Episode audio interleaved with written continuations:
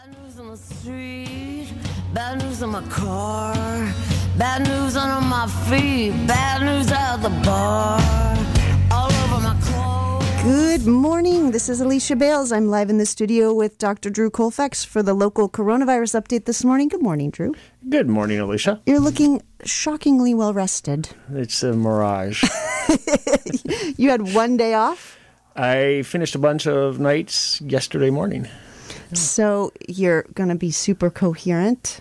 Uh, well, we'll see. Okay, good. As coherent as usual. Oh, that's that's good. That's fine. That's enough. We'll go with that. Um, Coherent enough, I mean, considering what's going on in the emergency room and in the hospital. Yeah, I'm just going to try to avoid any quotable phrase. Yeah, you are getting some traction with your My knight in shining armor. Yes. Yes. You called yes. Omicron a knight in shining armor like Yeah. two years ago. and it was on the front page of the Press Democrat on Sunday. Yeah, How do you do it? How do I do what? Get people to pay attention to You things. say something silly like that, and boy, people latch onto it. So this is the local coronavirus update. We're here. Um, we've been doing this weekly now um, because of Omicron. For two years. Yeah. For, yeah, yeah, because there's this pandemic going on. Uh, we are going to open up the phone lines as soon as we get an update. Um, and the number here in the studio is 707 895 2448. But first, let's hear how things are going at the at the hospital, Drew. Yeah, so here's my take. Um, I've worked, I think, five, five or six shifts since the last week's show, um, and we have seen an enormous number of Omicron um, in the ER in the community. Um, patients coming in with other things, um, things unrelated to COVID, um, who are incidentally testing positive. That's very common. Um, so you know, somebody comes in with appendicitis, and we test them for Omicron before they go to surgery, and or we test them for COVID, and sure enough, they have COVID as well. Um, not symptomatic, but it just reflects the very high positivity that we're seeing in the county right now, or in the state, or in the nation for that matter. Uh, so it's it's amongst us in a markedly high level. I think we, in this county, we had 450 cases reported yesterday to the state. Um, the county hasn't updated the dashboard since before the three day weekend, so we don't have any new data from them um, after Friday. But as of Friday, we had added 538 cases since last week's show, um, bringing our total up to 9,720. I think we could effectively double that uh, at this point, if Those not numbers more are unfathomable to me. Like 500 cases in a couple days. Yeah, 450, in one day yesterday? in a county of 85,000. So that's one half of 1% contracted COVID in one day. Where are these cases coming from? They're everywhere. COVID's all around us. Yeah, it's like Christmas. Just the gift of COVID. um, are they? I mean, is it kids in school? Is it it's the everything. Ukiah Valley? It's, everywhere. everything. It's everywhere and everything. Um, the good news um, is that the vast majority of people are really not getting very sick, um, and that's really what we've been seeing with Omicron across the board. Is you know a high, high case uh, rate with a much lower uh, rate of people getting acutely ill. Um, maybe sort of looking at some of the national numbers, maybe some kids are getting a bit more sick with Omicron than we would have expected, or disproportionately more kids when compared to adults. But even still, it's it's a much more benign illness in general. Um, still, still not to be. Um, tr- Trifled with, particularly amongst the an- unvaccinated. Um, but for those of us who have been vaccinated, and particularly for those of us who have been vaccinated and boosted, it's you know it's a mild illness. Um, honestly, the bad news um, is that when you add 450 cases a day and the statewide, the nationwide trends are that high that even if only a very small fraction of those people get acutely ill, it's driving hospitalization rates. Um, not through the roof. We're still below the peak that we were last January with the big surge that we saw last January and February. So hospitalization rates in the state of California are below that peak, but they're still climbing um, because hospitalization tends to occur, you know, days seven through 14 of an illness. Um, I think um, actually that we're probably going to get through this without being completely buried. Um, when I say buried, I'm talking about the chaos that ensued in New York, you know, early on in the pandemic, or even Los Angeles last January, Los Angeles based in Southern California, that went into sort of a full chaos mode. Um, I don't think we're going to get to that point. I think we're actually going to skate through on the thinnest of ice. Um, but it is very thin, to be sure. I had to you know, on Friday, I was told by our transfer center, I was trying to transfer a patient out, for example, and I was told literally that we have no beds um, in the state of California for that patient's needs. Not one. They looked the entire state. So that seems like we fell through the ice. Yeah, we hadn't fallen through yet um, because we still had the capacity to take care of that patient's needs. Not in an ideal fashion, but in an adequately good fashion here in the county. Um, and then by Sunday night, I was transferring people out beds, oh. beds were available. Wow. Oddly, bizarrely. Maybe it was a blip, maybe it's an aberration. Um, but I think that the data is ultimately going to show that we are right about at our Omicron peak in California. Uh-huh. Um, Mendocino County might be lagging a little bit, so we might hit our Mendo peak, uh, you know, a few days from now. But for the state of California, it, we either have peaked or we're about to peak. It could be a little bit bimodal, um, but the East Coast, which was Omicron precocious, if you will. Um, Ahead of the curve. Yes, it's it's trending down, and you know it's starting to do that last week, but the data is much clearer now that that is in fact real, um, and so they're starting to see case counts drop. Hospitalization is still going to climb um, probably for the next week there, um, and then deaths will climb, you know, for the next week after that. But it's it's starting to look like we are in fact improving.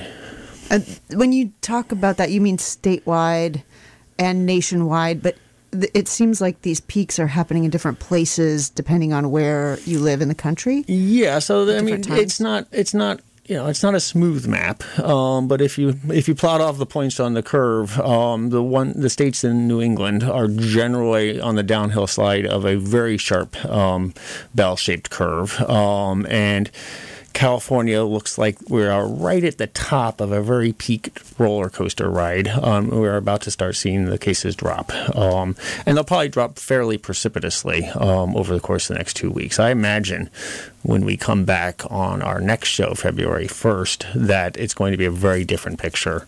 I hope, um, but you know, time again will tell. Right, and, and our way down the roller coaster is sort of going to mirror our way back up, or our way up, right? So it's still going to be pretty higher than normal positive numbers for a while. Oh yeah, well I, I don't. What's normal anymore, right? right. I mean that's the question for all of us. But uh, right now we're talking. We're in this county where our average is 200 cases per hundred thousand per day. 200. So uh, control in a pandemic, you want to get the number under one uh, per hundred thousand, and we're at 200. So you know it's we're a long way from anything. Um, but boy, we're getting a lot of immunity all at once, which you know brings me to that that shining knight. You were just reminding me of the knight in shining armor quote. Is it though? Well, it's in this in the context of a pandemic that we have been unable to control either nationally or globally in any sort of way uh, that is coherent and successful. Um, this is a benign turn of events, or a relatively benign turn of events. Right? We are seeing you know hundreds of thousands, millions of people getting infected every week in this country with containable um, strain on the re- on the healthcare resources and fairly limited uh, morbidity and mortality. Now, I, it's it's devastating to be sure, um, but Omicron, fortunately, is much more benign than the previous strains, and we have much more immunity and we have much better treatment modalities. So we are driving quickly toward a fairly robust immunity nationwide and globally, frankly, um, with cost to be sure. But in the context of complete failure as a globe to continue, you know, to treat our own citizens and take care of our own health, um, this is probably um, the best outcome that we could have hoped for. The the reality, of course, is we're looking at you know millions of new cases a day, and the next strain could be something worse and evade the immunity that we have developed either through vaccination or through infection. Mm. We don't know that. That's that's a risk to be sure, um, but yeah, well, time will tell. And then the next step uh, is this becomes endemic. Yes, yes. What what does that future look like for us? Well, it'll look like it'll look like any cold or flu season future, right? So we're gonna next year, I hope, if we don't have another strain that sort of circles the globe in some ferocious way, you know, it will have surges of uh, COVID, uh, whether it's Omicron or the next Greek letter down the alphabet, I don't know. Um, th- that will that will circulate, but we will have immunity, um, you know, as a population that's much better even than it is right now, and certainly better than it was a year ago. Um, and we will have better treatment modalities uh, for those people who are unlucky enough to get that version of COVID and get symptomatically sick. It will become much like the other viral respiratory illnesses that circulate amongst us every cold and flu season. So one of the things about Omicron is it apparently is not really able to be picked up as well in the home tests. Like the home tests aren't quite as reliable in, in, in yeah, it's finding it. It's not super clear, frankly. The home test, the, the sort of the PCR, anti, I'm sorry, the antigen tests, um, are little like drippy, like the pregnancy test. You drip it in the little hole. yeah, it so they're shows the little different. You have either the ice cream cone sort of stripy thing, or you do a little vial. I mean, it's it depends which kit you buy. Um, but they don't. It's not entirely clear, frankly. Um, the the hope is that the the thought amongst some is that you're actually testing uh, how much viral load you have in your nasal passages, which per- should correlate to your degree of contagiousness or infectiousness. And so, you know, if you have a negative test, you probably don't have a lot of virus hanging out where you just got swabbed yourself. Um, and so that's probably fairly reliable. Now, the PCR is much more accurate and it can pick up much lower or um, viral loads and give you a positive um, that might seem like it's more accurate, but whether that actually correlates to real world experience, it's not clear. So I have nothing to, um, I, I really don't have criticisms of the home antigen tests. I think they're fairly good and should certainly guide one's sense of infectiousness at this point. They're quite as good as they were with Delta, I maybe, but for guiding sort of real world decisions as to what you can do and whether you're now free and clear of your viral, you know, load, I, I think they're good enough. So it's about the amount of virus in the nose rather than Omicron being able to escape detection in some way. Yeah, I mean, it, it it's not going to escape. If you have it, it's going to show up positive on the antigen test, you know, 95% of the time. I mean, that's about how good those tests are, which in the setting of 450 cases a day in the county, that is good enough, right? But it's So- also going to give rise to anecdotal stories of, oh, I got a false positive. Oh yeah, there will be anecdotes. there's yeah, enough I, I know somebody who got vaccinated and the next day he crashed his car. Can Oh, you imagine? so the vaccine caused Probably, the car crash? yeah. Amazing. Yep. I haven't heard that. You better register that one with yes, the national I'm, I'm database. reporting that immediately. Um, the other issue, of course, is healthcare workers getting sick. Yes. staffing uh, ability to actually have hospitals and healthcare centers here if people in, who are working there are getting sick. What's it, what's it look like with that? So far, um, it's been tight, um, but we have sustained staffing levels. Um, it's, you know, it, there's a fairly, there's a very high degree of vaccine uptake, not quite as high as you'd like. You'd want it to be 100%, but it's in the mid 90s in this county, which is pretty good. And we have been careful enough with masking and hand washing and taking all the usual precautions. I mean, we really are saturated with COVID at this point in the hospital. Um, you know, there are COVID patients. You know, every you know, you look at the the whiteboard or the big you know, the big TV screen that every ER has across the country, and you'll see COVID on the little asterisk, you know, designating somebody who's positive with COVID. You know, eight or nine or ten or twelve rooms are COVID positive at times. It's you know, there is a lot of COVID in the hospital, and yet you know, with the precautions, at least locally, we have been able to maintain staffing without crisis. It's been it's been nip and tuck. Okay, so still right on right on the edge. Yep. But thin ice On this side of the ice, yeah. edge. But to be sure, I mean, we are rationing healthcare, right? We talk about you know a you know a single payer healthcare system, and people you know rant and rave about how it's going to lead to rationing. We are rationing right now. I mean, some of these treatment modalities, some of which are very very good, um, are not available for the most of us. Uh, we are keeping them in reserve for the people who are at highest risk. Um, that is happening nationwide. That is happening right now in this county. Um, so rationing is here. Um, rationing's always been amongst us, but it's never been quite so overt as when I call the pharmacy and they tell me, no, that's not meeting the the requirements, the protocolized requirements for release of that drug for that patient. Where do those requirements come from? Who's deciding who gets the treatment and who doesn't? Well, locally, it's being decided by um, you know the Adventist health care uh, medical officers um, who are trying to come up with a you know an evidence based standard for dispersal of restricted drugs. Um, and so we have, we have risk factors and age. It takes into a lot of different uh, considerations as to how we may expect somebody to do with COVID. Um, and we weigh that with how much of a particular drug we have on hand in the supply chain.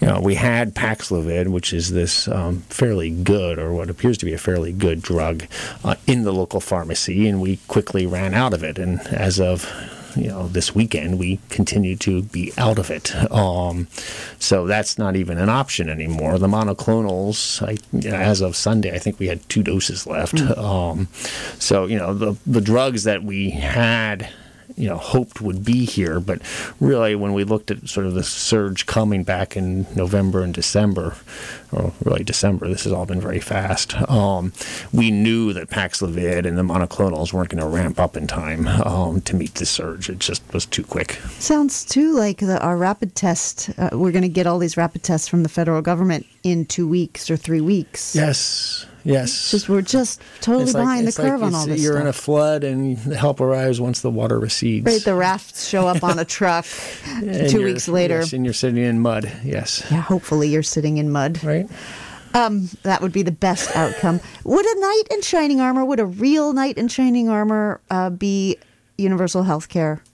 Yes, it would be nice. It would be nice. Right.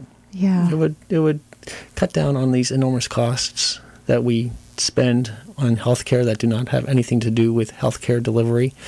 Um, just the the billing and the uh, the administration and sort of the collateral costs of these empires of um, healthcare profits that drive these massive healthcare and drug companies across the country. They have nothing to do with delivery of healthcare. They are just extracting profit from the healthcare industry. Um, and a universal healthcare system, much like the Canadian or British or any European model, would be cheaper, better, and promote much better health than this broken, corrupt system that we have. On that note, should we open up the phone lines? Sure. Okay, this is the local coronavirus update. I'm Alicia Bales, live in the studio with Dr. Drew Colfax, and uh, we're going to open up the phone lines for your calls. 707 895 2448 is the number 707 895 2448. You can also send us an email at DJ, as in disc jockey, DJ at kzyx.org. Are they still discs? Um, we have discs. Yeah, We've okay. got all sorts of discs. Yeah, I know. I know we do here at KZYX, but really, I don't know about the jockey part, but it's all good. Um, let's take our first call. Hello, caller. You're live on the air. I have two questions. One is, or, or actually just maybe situations that I would appreciate comments on because I found them sort of unsettling. Um, the first one is a case of, of a, a teenager in school who tested um, negative twice on a Wednesday and a Thursday on, an, on a, a rapid test, and then on a Friday tested positive on a PCR test. Um, so that's the first situation. And the other situation um, is uh, two 17 year old teenagers, uh, both double vaccinated and double boosted, very sick. So, can you just talk a bit about that to take away my unease about this, hopefully, about this situation? yeah. So I mean, vaccinated and I, am not sure. I mean, the boosters just came out, so I'm, I'm surprised to hear that they're already boosted for teenagers, actually. But, uh, you know, vaccinated children um, have a very low risk of getting very sick. Now, your definition of very sick and my definition of very sick may differ. Um, I tend to call people who are very sick those who are hospitalized or even in the ICU. I doubt that that's the scenario with these two teenagers because that is very, very rare. And to have two people in this county that are hospitalized as children uh, who are vaccinated would fall outside of what I would predict. Now, that could happen because, you know, weird things happen and statistics aren't exactly, um, you know, ironclad in their predictions. Um, as for your weirdness in the testing, you know, there, there will be testing oddities, right? I mean, I have seen more than a few people who are living in close quarters in the same house with a whole bunch of people who are all COVID positive, and this person will come in and say, I've tested 10 times and I'm COVID negative. I even had symptoms that were COVID like, and I'm still testing negative. What's going on? And I give my very expertise sort of laden medical answer, and I say, I don't know, um, but you look like you're okay, so go home. Um, and so, you know, the two negative tests and then a positive test, it sounds like that. You can't really ignore a positive test. Um, false positives are very rare with all three of these tests. False negatives are much more common. And when I say false positive, so if you have a positive test, you can safely presume that you have been exposed and you are carrying uh, the coronavirus. Whether your okay. symptoms are from the coronavirus, if you're symptomatic, I don't know because I've been seeing a lot of people with both the flu and coronavirus these days, or with RSV and the coronavirus, because you know the flu and these other respiratory viral illnesses are amongst us, as is COVID, and so people are you know testing positive for multiple viruses when we sort of run a more expensive, broader assay on people that we're kind of worried about in the emergency room. Yeah, I, I guess my question was, you know, the reliability of the rapid test. I mean, you've already talked about that, but I, I don't know. I just sort of shook me up that in such short successions, two negatives and then suddenly a positive. Yeah, it's yeah. it's it, it's frustrating, right? And it's it is unsettling. I you know I, I wouldn't ascribe too much. You know, again, you know, a conclusion by anecdote can get fairly fraught pretty quickly. This is unusual, right. but unusual things are happening all the time around this strain. Um, and you know what is remarkably unusual is that you know two months ago we didn't even really know what Omicron was, and here we are now, you know, talking about 500 cases in this county, having it you know spread around the world from we think South Africa in just two months. I mean, it's this is an unusual time. Um, you know, the, the the the old curse "May you live in interesting times" is amongst us to be sure.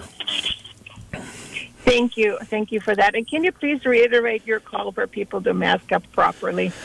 I know, right? I mean, two years in, and it's still, it's still um, seemingly very difficult for people to keep the mask on. I mean, in the emergency room, we're constantly dealing with people coming in with you know neck gaiters and you know COVID symptoms, and you know mm. it's Ooh, just you know the, or or the mask around their neck or on their forehead.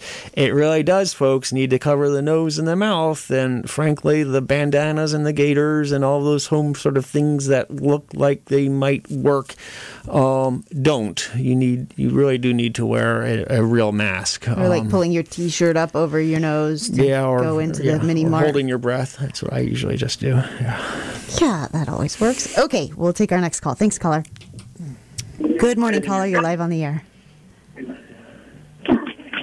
Hello. That's you. Hello. We can hear you. Hello? Yes, it's you. Is that me? It is you. Okay. Uh, I just had one quick question. Uh, I have a provider in Ukiah that wants me to go into the hospital at Howard for a test just to see something. I'm not sick or anything. It's just a test he has me do once in a while. And I was wondering if I should postpone that until after this Omicron thing dies down, or if it, it would be safe for me to come in for this MRI.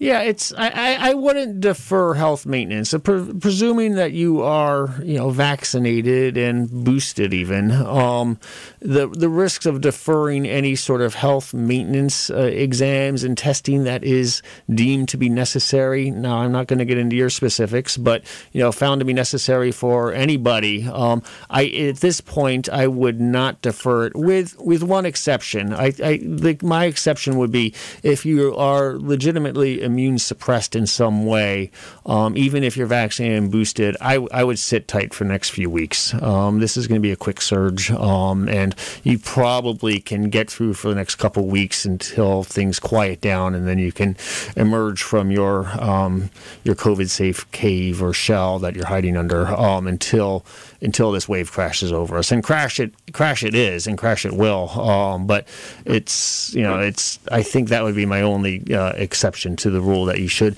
go ahead and get your teeth cleaned and get the MRIs or the blood tests or whatever else is needed to continue to monitor and otherwise preserve you know overall decently good health. Okay, well, that answers my question, and I sure appreciate it. Thank you so much. Yep. All right, thanks for the Bye-bye. call. We have an email question here. Uh, what recommendations does Dr. Drew have for outside meals with other vaccinated and boosted non symptomatic adults? For instance, two couples having dinner outside, what is the risk or recommendation for distance between people while eating and drinking unmasked? Or is it too risky even with six feet or even greater eight feet distancing? Thanks so much for the program. Yeah, so that's that's a good question. I think it's a lot one that a lot of us are still asking, um, especially with this you know atypical winter weather here, or should we say the new normal? Um, You mean it's gorgeous? it's gorgeous and not rainy. Yeah, so it, it's it's hard to say, right? I mean, six feet is probably not enough with Omicron, honestly. Um, Outside? outside, um, but the reality is, if this adult cohort, which sounds to be fairly small, is fully vaccinated and boosted, the absolute risks of somebody coming to that dinner party asymptomatic shedding virus is quite low indeed. And even if that um, threshold were met and somebody does come to the dinner party shedding virus um, not knowingly, uh, the risk of somebody in that group getting really sick from contracting COVID is in fact quite low. You could minimize the risk. Um, well, you can minimize the risk by not doing it, but that's not your question. But you could minimize the risk by everybody just doing a quick PCR test beforehand. Um, and then I think you would have reduced that risk to a completely negligible. Uh, you mean level. that antigen test? I'm sorry, the quick antigen test. Yes, I keep I know the difference. Yes, sad, sad but true. Yes. yeah, so just a rapid home test, um, you know, right beforehand, and Right. you know, then that that it's not as we know um, absolute, but I think you could rely on that in a way that would allow you to get together outside, unmasked, safely, and enjoy some food and wine. Well, that's good news. Yeah. Let's take our next call. 895 2448. Hello, caller. You're live on the air. Well, that's good news. Yeah. That's you. Hello. Hello. Uh, am I on? You are on. You are on. Yes. Okay. Um, I am wondering. I have two people in my life who tested uh, positive for COVID recently, and then had negative antigen tests, and I'm wondering how soon they could get it again. Get COVID again? Yeah, they're Well- both uh, fully vaccinated, boosted. Yeah, I mean it's it's not clear, honestly. Um, the you know the immunity is strong in them right now, if you will, um, to use a Star Wars metaphor. Um, but you know, it, theoretically, they could get it again. You know, shortly after they've recovered from their current illness. Um, that is unlikely to lead to a symptomatic uh, illness because they all just recovered, but it's still possible. Um, you know, so it's it's it's hard to say with this strain. I mean, it's come upon us too fast and is moving too quickly, and we don't have enough data yet to really know whether you can get reinfected and have some sort of symptomatic um, Omicron illness um, or not. Um, but I don't see any reason why that will not be possible. We saw reinfections with Delta, and I imagine we'll see reinfections with Omicron. It just tends to be kind of like a bouncing ball model, right? The first illness is going to be more severe, and then the second bounce of the COVID illness is going to be less high and less high and less high. And so, you know, your your two colleagues or family members, um, you know, may get reinfected if they're not careful and if they're you know going into social settings where people have Omicron. Um, but the risk of them being symptomatic is proportionally significantly decreased. And we know, you know, particularly in people who are vaccinated um, and have had um, COVID, particularly Omicron at this point, um, that your immunity is quite good. Um, it is it is at very high levels of um, you know assay titer measures in, in big labs that don't exist here in Little Mendocino County. Um, but you know whether that is sufficiently protective to prevent a symptomatic illness in a small fraction of unlucky people, probably not. Yeah, my question isn't as much about whether they're symptomatic or not, but whether they will be contagious. If they get reinfected? Yeah. Yeah, no, if they get reinfected. Of course they will, I guess. Yes, but. the answer is yes. Um, you know, we know that people who are vaccinated uh, are probably around 50% like, less likely to be shedding the virus that gets other people infected. So, you know, that's a that's sort of the social medicine or the public health policy for really pushing for vaccine mandates. Um, you know, the individual protection is obviously important as well, but the risk of transmission drops if you're vaccinated. These two people are vaccinated and then also, um, you know, have natural immunity on top of that. So they're going to potentially be spreading the virus, but you know they're they're pretty safe for the rest of us at that point. Uh huh. And how soon have people gotten reinfected after, say, Delta? I guess the that the data isn't in on Omicron yet, but yeah, how quickly? People were getting re, reinfected. I mean, it, it wasn't common to be sure, but you know, within a month or three weeks, even people would test negative and then test positive again. It didn't happen all that often, really. I mean, you get you get COVID, um, and if you do get another infection, um, oftentimes it went undetected. Um, I uh-huh. would submit because people just wouldn't know it or wouldn't test, um, and then it moved right through them um, in a way that was fairly benign. But it certainly can be expected to be plausible within you know days or weeks of your recovery. Okay. Okay. Thank you very much. Sure. All right. Thanks for the question. Um, we have an email question. How many of the false negative home tests are operator error? Can you please reiterate the correct techniques for taking the sample? Yeah, so it's I, that's a good question. I, it's hard to say really um, what percentage are in fact due to operator error. It's not rocket science, though. You just swirl it around in your nose. yeah, you gotta you know you gotta follow the directions pretty carefully. Little, yeah. You know, you you really do, and you know you have to do a few drops, and then you have to let it sit, and you have to watch the time and all that. But it's true that the the main the main failure is going to come with the actual swabbing of the nostril, and it's not particularly unpleasant. It's not like the deep pharyngeal swab that we were doing um, early on. You know that we had put in this very skinny Q-tip that would go in you know three inches or so. Um, but it does need to be a fairly good swipe of the external nares for all of these tests. And if you do that um, the way they show you um, in their little pictures in their little wordless diagram, then that that's adequately good. What percentage is operator error? Probably over 50 really? frankly. Yeah the assay's pretty good. So i think you know i think there's a fairly high degree of just an ina- inadequate sample uh, resulting in some of these false negatives. Do they have ones that are the oral swabs for at home I don't know. They might. Um, I know they have. I know they exist. I just haven't seen any um, around here. I'm not even sure if any have been released into um, production at this point. Okay, let's take our next call. This is the local coronavirus update. We'll be here till 10 o'clock, so we got a lot of time. A lot of time. Question. So many questions. Hello, caller. You're live on the air. We'll be here till. Hello. Hello. Hello. Um, I was wondering if there is available an antibody test. An anti an antibody test to see if you have immunity. Yeah, there is. I mean, it's not it, it there. It's not just a one size fits all test. So you're not like testing your red blood. It's not like testing your red blood cell count, for example. You get a red blood cell count, you kind of know how many red blood cells you have in, in your system.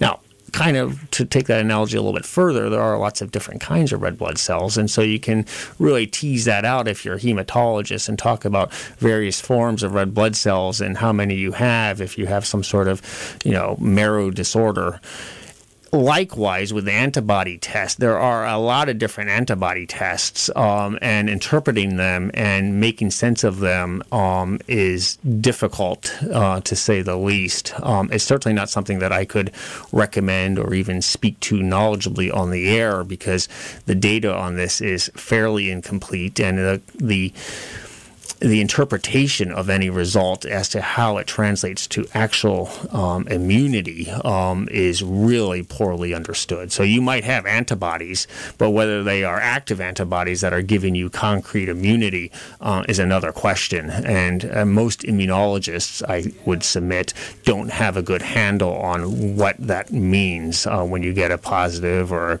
a, a panel of positive antibody tests but they're out there. You can you could probably find a provider who will order you an antibody test, but you know, caveat. One that will indicate in some way your resistance to, to COVID. No, no, it might it might indicate that you have been, you know, either exposed or vaccinated for COVID, which you probably are aware of um, without that test. And so, my my general recommendation is don't bother, um, really, because it isn't sufficiently reliable. It's not sufficiently probative, if you will, to guide any future actions that you might want to take. Um, and so, it's it's not a test that would help um, you or help one decide what to do. Um, and you know that's the same with tests that we get all the time. And I, you know, one of my conversations as an ER doctor is people come in with back pain, right? We all have painful backs, and people want MRIs, and you know, I I have to explain to people that yes, you might want an MRI, but the only reason to get an MRI is if it's going to lead to potential surgery. Um, and so, you know, it's it's not a test that is going to guide any action. Then you don't need to get the test.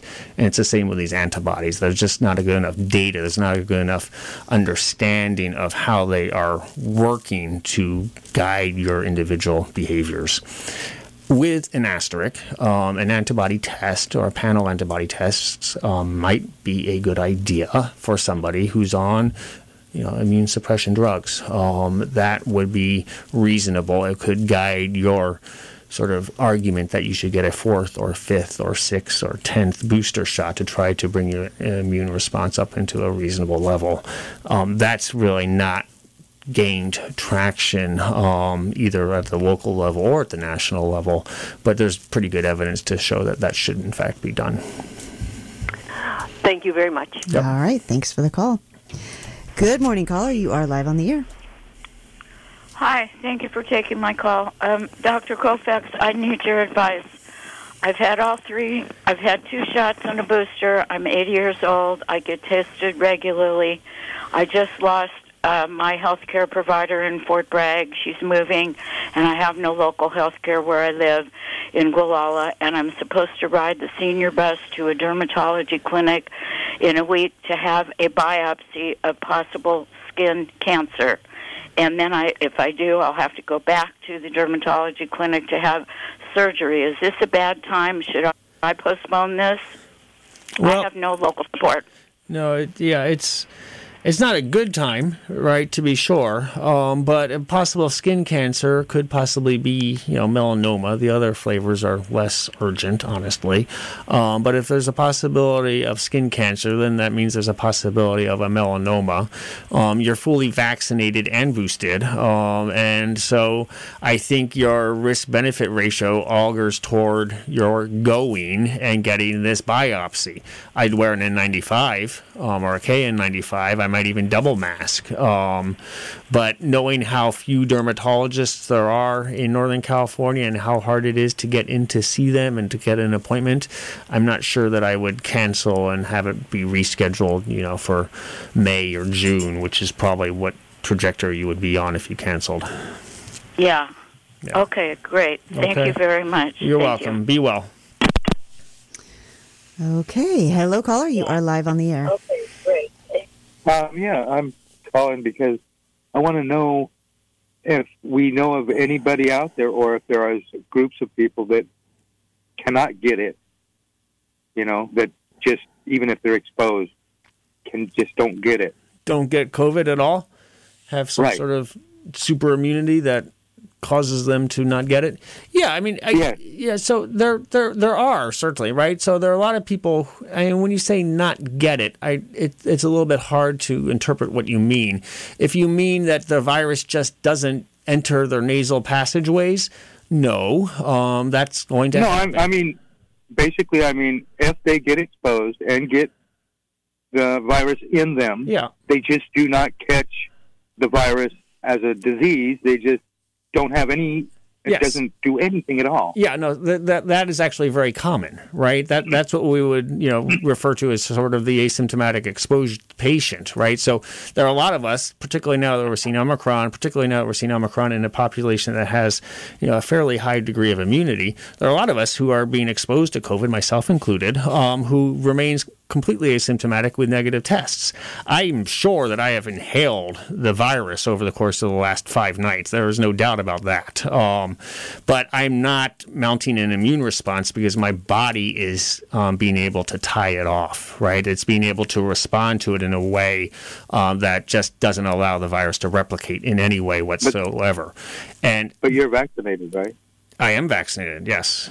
Well, I meant people unvaccinated. Yeah, so there are going to be people who are unvaccinated whose natural immunity is going to be sufficient enough to prevent them from having a significant illness. Um, that will happen. It is, you know, for many, if not most, a fairly benign illness. And a f- significant fraction of people are not even going to know that they were exposed, right? And so, you know, and then a fraction of those people, even when they're exposed and have sort of a very mild or an asymptomatic infection, aren't going to be shedding the virus. Um, that that will happen. That has happened, and that will continue to happen, particularly with this more mild strain. Um, and so, the answer, you know, in short, is yes. Um, and going forward, that's going to become more norm, uh, more the norm. eh, You know, amongst us who have either natural or induced or some hybrid immunity. Uh, here's here's a follow up question from email. Um, what seems to be the likelihood of long COVID after positivity with the Omicron variant? Stay tuned. Oh. Very short answer. I don't know. Nobody knows because we've only had Omicron for eight weeks. Right. So we just don't know if. Yeah, if we, we just don't know. Yeah, I mean, for all we know, Omicron's going to be worse for long COVID than Delta, um, even though it's a more mild acute illness. That's that's certainly possible. I have no biological plausible basis for that supposition, but we just don't know. we just yet. don't know. It could be. It could not be. We don't know. It could tarnish that armor a little bit. Yes. Um, okay, let's take another call. This is the local coronavirus update. Uh, the phone number here in the studio is 707 895 2448. Dr. Drew Colfax in the house. Hello, caller. You're live on the air. Oh, great. Good morning. I'm Carrie Ann from Fort Bragg, Mendocino. Hi, Alicia. Hi, Dr. Drew. So I'm a home health care worker, and my next shift, I canceled my last weekend shift. I was exposed on the 13th, had symptoms on the 14th. Um, the only PCR test I can find right now is not going to produce results until maybe even seven days. So the rapid tests are coming back negative, and I do have those odd symptoms that are uh, that, that are um, known for Omicron, that like weird backache and uh, bouncing fever. So I'm sorry. did I cancel my? Did you say fever? Yeah, yeah.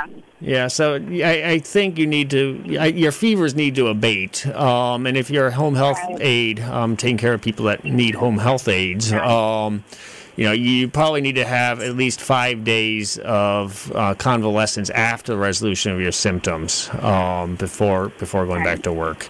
That that's that would be my recommendation. And the, the guidelines are, you know, muddled to be sure and, and shifting. Um, you know, but it's it's if you're still running fevers, the the other sort of more diffuse um, symptoms, um, sort of the long aches or the the headaches or the chest pain or sort of the mild vague shortness of breath that a lot of people experience um, as they recover from this illness, I think you can set aside. But uh, but a fever is a fairly hard finding um, that needs to go away entirely before you can start to count the days down before you, you can return to work.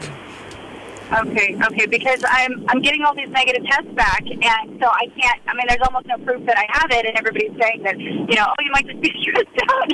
I'm like, this isn't helping. You know, I don't know if I'm contagious or not. No, you know? right, and we- are we are all stressed to be sure, but stress doesn't lead to a temperature of 101, right? And so, Thank you. yeah, so you know, it's it, that that that is what I would tell people. I'm like, yes, I'm stressed, but I am running a fever, and so that's that's a pretty hard finding. I mean, we all have back pain when we're stressed, um, or you know, other symptoms, but. Uh, the fever in the setting of a known COVID illness, you know, where there was a positive test, I, I think you just have to unfortunately hang your hat on that still until that until that resolves. I'm, you know, I'm, I'm okay with that. I just wanted to, you know, make sure I can give my, um, give my boss some, some legitimate scientific basis uh, for me not coming in again. Yeah, well, Okay. you know, I, I I guess I'll have to pass for that at this point, but uh, yeah. Do the best we can. Thank you so much for the call. Bye, guys. Bye bye. All right, let's take uh, another email. Um, my colleague is finishing up his 10 day quarantine after a positive COVID test. He's fully vaccinated and boosted and had mild symptoms. Is it a bad idea to share a vehicle with him fully masked with KN95s for a half hour drive on day 11? yeah, I think that's fine. Yep, go for it. Signed off. Yep, check. Check. Okay, well, that was easy. Let's take our next call. Hello, caller. You are live on the air. Hi, I wonder if you guys could comment on the VAERS report, the CDC. Uh, VAERS is Yes, I vaccine. the self-reporting vaccine adverse outcome data log. Yes, go ahead. Yeah, there was there was a, a thing on uh, one of your sister stations that was using that to prove that the vaccines were killing people, and I wondered if you could clarify that on the air. Um, Yeah, I mean, I, it's it's hard to go through that whole wormhole over and over again. Um, but the to, to sort of put it in context, the VAERS is kind of is the reporting is the data um, assembly reporting system that the federal government has for all vaccines. And people can self-report um, symptoms or adverse outcomes that may be temporally proximate to being vaccinated of any sort not just omicron or delta or covid in general. Um, and then that data is analyzed and studied by you know primarily epidemiologists and public health folks at the CDC to see if there are trends emerging from it that make any sense. Um, and that has been ongoing for what now 13 months with our having had this uh, COVID vaccine or these COVID vaccines. Um, the data remains very robust, and we're talking now what 600 million doses administered in this country, more or less, all on the back of an envelope. Uh, the data remains very good that these vaccines are extremely safe. Um, they seeing some adverse events from the vaccines. We've all, you know, heard about these because they have been touted and trumpeted and discussed, you know, ad nauseum. The biggest one is myocarditis, or sort of an inflammatory condition of the heart. Um, that's the most common, most scary sounding. There's also a low risk, particularly with the J and J vaccine, of of blood clots being formed, particularly in the cavernous sinus. So a very rare, uncommon kind of blood clot in sort of the main vein draining the brain. Um, that's a very bad complication. Also very very rare with the J and J.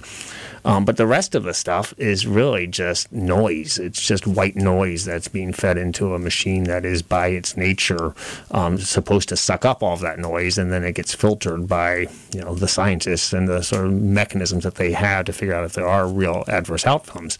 And the data um, is quite clear that these vaccines have saved, you know, millions of lives and thousands or hundreds of millions of hospital days um, in this nation. Um, I maybe not millions of lives, but probably close to it actually at this point, particularly with this Omicron. Um, and so, you know, the the number of deaths that I think can be attributed to the vaccine, um, legitimately attributed to the vaccine, is probably under hundred in this country. Um, it may even be close to zero, but it is quite low when you look at it in the context of, you know, 2,000 nationwide deaths from COVID right now per day.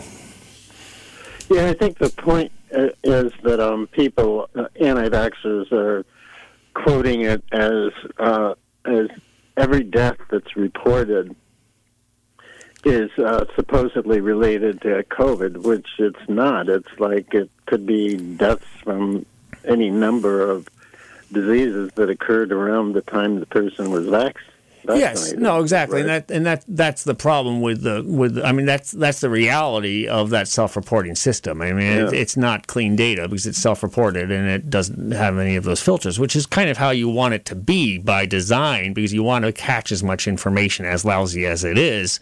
Um, To sort of catch trends, um, you know. Similarly, you know, there is a cohort amongst us who feel that COVID deaths are overreported because you know anybody with COVID or a lot of people with COVID who are coming into the hospital who are dying are going to be characterized as a COVID-related death, and there probably are some, particularly Omicron now, who are being recorded as COVID-related deaths um, nationwide that are really just dying from more from other things, right? So comorbidities, people are having heart attacks and they have COVID.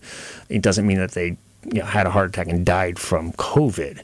Um, but the asterisk on that, and the, sort of the real rebuttal, is if you look at excess mortality in this country over the course of the last two years, it is actually much greater than the number of COVID deaths that have been documented and reported. So we know that COVID is causing at least the 850,000 deaths in this country, and it's probably a number that is about 50% higher than that when you look at excess mortality over the course of the last two years.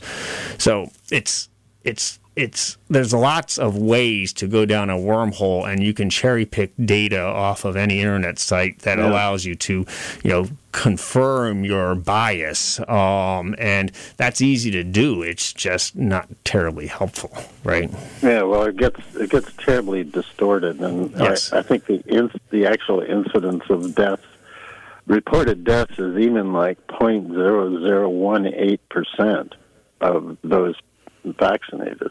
Yeah, no, it's it's extremely low. I mean, it's even lower now with Omicron, right? And this is, you know, for for we who are vaccinated and boosted, this is a very benign illness. Honestly, it's just there's a lot of it, and we're only at about sixty five percent nationwide vaccine uptake. Um, and so, you know, it's still serious enough for the unvaccinated. And unfortunately, if you have the entire country getting an illness all in the same month, then even the vaccinated, you know, there'll be a small number of vaccinated who are unlucky enough to get really sick, and that will happen, risk factors or no. All right. well, we're depending on you to make it go away. Okay. I, I wish I had the power. Yeah. All right. Thank you no so much, caller. wand. Okay, bye. Bye bye. Hello, caller. You're live on the air. Okay, go away. Oh, is this me? That's It you. Yeah, I have a kind of a silly question. I know there's uh, beneficial bacteria. Are there any beneficial viruses? No, that is. I don't think that's a silly question at all. That's a very interesting question. And boy, off the top of my head, having never thought about that question before, I'm not sure that there are. Um, but I think I should probably say I'm not sure that they have been identified as beneficial. Um, you know, there, there's certainly, as, as you point out correctly, a lot of very beneficial bacteria. And if you lose your good bacteria, then you're in the world of harm. Um, but in terms of losing your good viruses, yeah, I'm not sure that that actually exists. Um, there's simply not a lot of data out there to support that hypothesis. But it's an interesting question. It's a good mind experiment. Um, you know, let me know if you find the answer in your um, Google searches.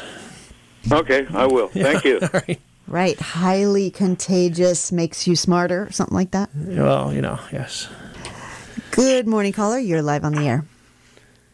Good morning. I wear an N95 for work, and condensation occurs inside the mask. My question is Does that condensation reduce the effectiveness of the N95? Thank you very much. Yeah, that's a, that's a good question. The answer is no, um, it doesn't. Um, the failure point on N95s in general is going to be the seal around the face. Um, so you know, around the nose, under the chin. That's that's where the failure point is. And you know, we all, a lot of us wear an N95s now. Um, pre-pandemic, each N95 was supposed to be custom fitted by a respiratory therapist to a provider's face to make sure it was the right size and model that was working in a way that it was in, the way it's intended. That has that has fallen by the wayside for you know all of us who are not in healthcare settings, which is fine. But the condensation is not going to um, cause a decreased level of effectiveness, at least not over the short term. Now, if you're using the same N95 over and over again and it's getting wet over and over again, I think you may anticipate that it will lose some degree of effectiveness over time. I would I would be fairly diligent about getting it off your face when you don't need it on your face. Um, that's probably not a problem for any of us. Um, and then letting it dry, um, it, you know, out in an open air sort of area um, before reusing it. You don't want to keep it continuously sort of damp because that might actually uh, start to impact it. But it's you know, it's it's a marginal question, really. The the bigger failure point is just the fit. It's just breathing, the breath coming out the sides or something Yes, like that. yes. Um, okay, well, we have less than three minutes left, so it's your Well, call. Lines are lit up. Let's just go for it. One quickie. Yep. Okay. Hello, caller. Do you have a quick question? Yeah. Am I live on KZ Live? You are live, and we have very few minutes.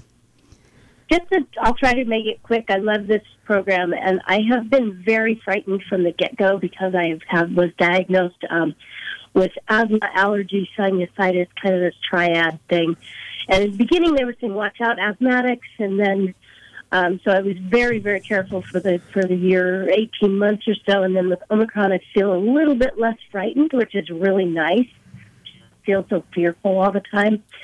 But I'm wondering what you're seeing in those patients that have that sort of asthma, sinusitis, allergies, um, sort of almost, I have like almost scar tissue in my lungs. So ongoing adult asthma allergy situation and what you're seeing, if you're seeing anything in Omicron, and if I can afford to let my guard down slightly, although I'm double vaxxed, boosted, masked all the time, and all of that. Um, Yeah. Currently fight- So that that's a good question. I mean, you would think, right? We all thought initially that you know the the asthmatics, particularly since this is primarily a respiratory uh, illness or it's a illness that is transmitted through the respiratory tract. We thought that the asthmatics would be at high risk, and the degree of risk um, with the previous strains and certainly with Omicron has proven to be much lower than initially feared or anticipated. There is still an increased risk for the severe asthmatics, so people who are on chronic steroid suppression therapy, people are hospitalized multiple times a year. Those asthmatics are at increased risk of doing poorly with this. But unless you're in that category, um, your risks are actually much lower than initially feared or anticipated. And in your case, if you're vaccinated and boosted, I think you can at least mitigate or tamp down that anxiety and fear that you've been carrying for a year and a half. You know, you are on the we are on the downside of this pandemic, at least for now. Um, and the the the fear that we've been carrying, the anxiety that we've all been struggling with, I think we can anticipate letting go of at least for you know the short term um, within the next few min- few months. All right, that is going to do it. This Boy, has right been down to the the local coronavirus update with Dr. Drew Colfax. I'm Alicia Bales, live in the studio. We'll be back in two weeks. I'm Going to take one week off, so we'll see you on February 1st. Thanks for listening. This has been the local coronavirus update podcast with Dr. Drew Colfax, produced by Mendocino County Public Broadcasting, KZYX Philo 90.7 FM, KZYZ Willits and Ukiah 91.5 FM, and Fort Bragg at 88.1 FM. You can also hear us live on the web at www.kzyx.org. If you'd like to listen live and call in to the local coronavirus update, you can find us every first and third Tuesday of the month at 9 a.m. Pacific Time. Our live studio call in number is 707 895 2448. You can also email your questions to dj at kzyx.org. And you can always listen to our podcast, KZYX Local Coronavirus Update with Dr. Drew Colfax. Subscribe wherever you get your podcasts. Our theme music is Bad News Blues by Lucinda Williams, and our outro music is a song called Stumptown, composed and performed by Zach Borden. I'm Alicia Bales. Thanks for listening. We'll catch you next time.